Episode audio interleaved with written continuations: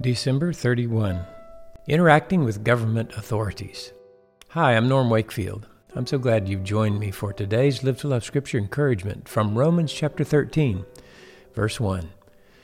There we read, Every person is to be in subjection to the governing authorities, for there is no authority except from God, and those which exist are established by God. Let me give the sense of Paul's admonition regarding submission to authority from the concepts contained in the Greek words.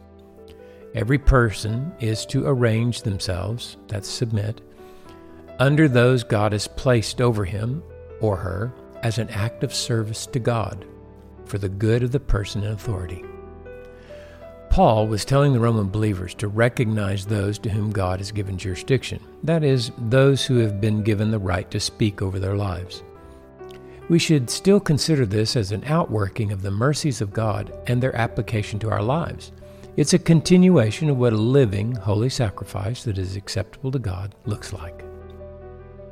There may be a continuity of thought from the previous verses regarding how believers are to do good to their enemies or those who persecute them. As we live to love with Jesus, we're to recognize and honor those God has placed over us by arranging ourselves under them for their highest good. What is their highest good? To bring glory to God through their service to those God has placed in their jurisdiction.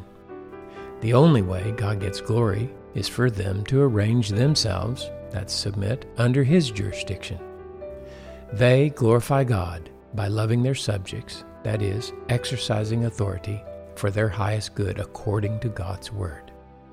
So today's Live to Love Scripture encouragement speaks to both those in authority and those under authority we might ask ourselves two questions as we relate to others What is their highest good?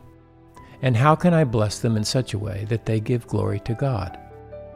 Paul later commented in Romans 13:8, "Owe nothing to anyone except to love one another, for he who loves his neighbor has fulfilled the law."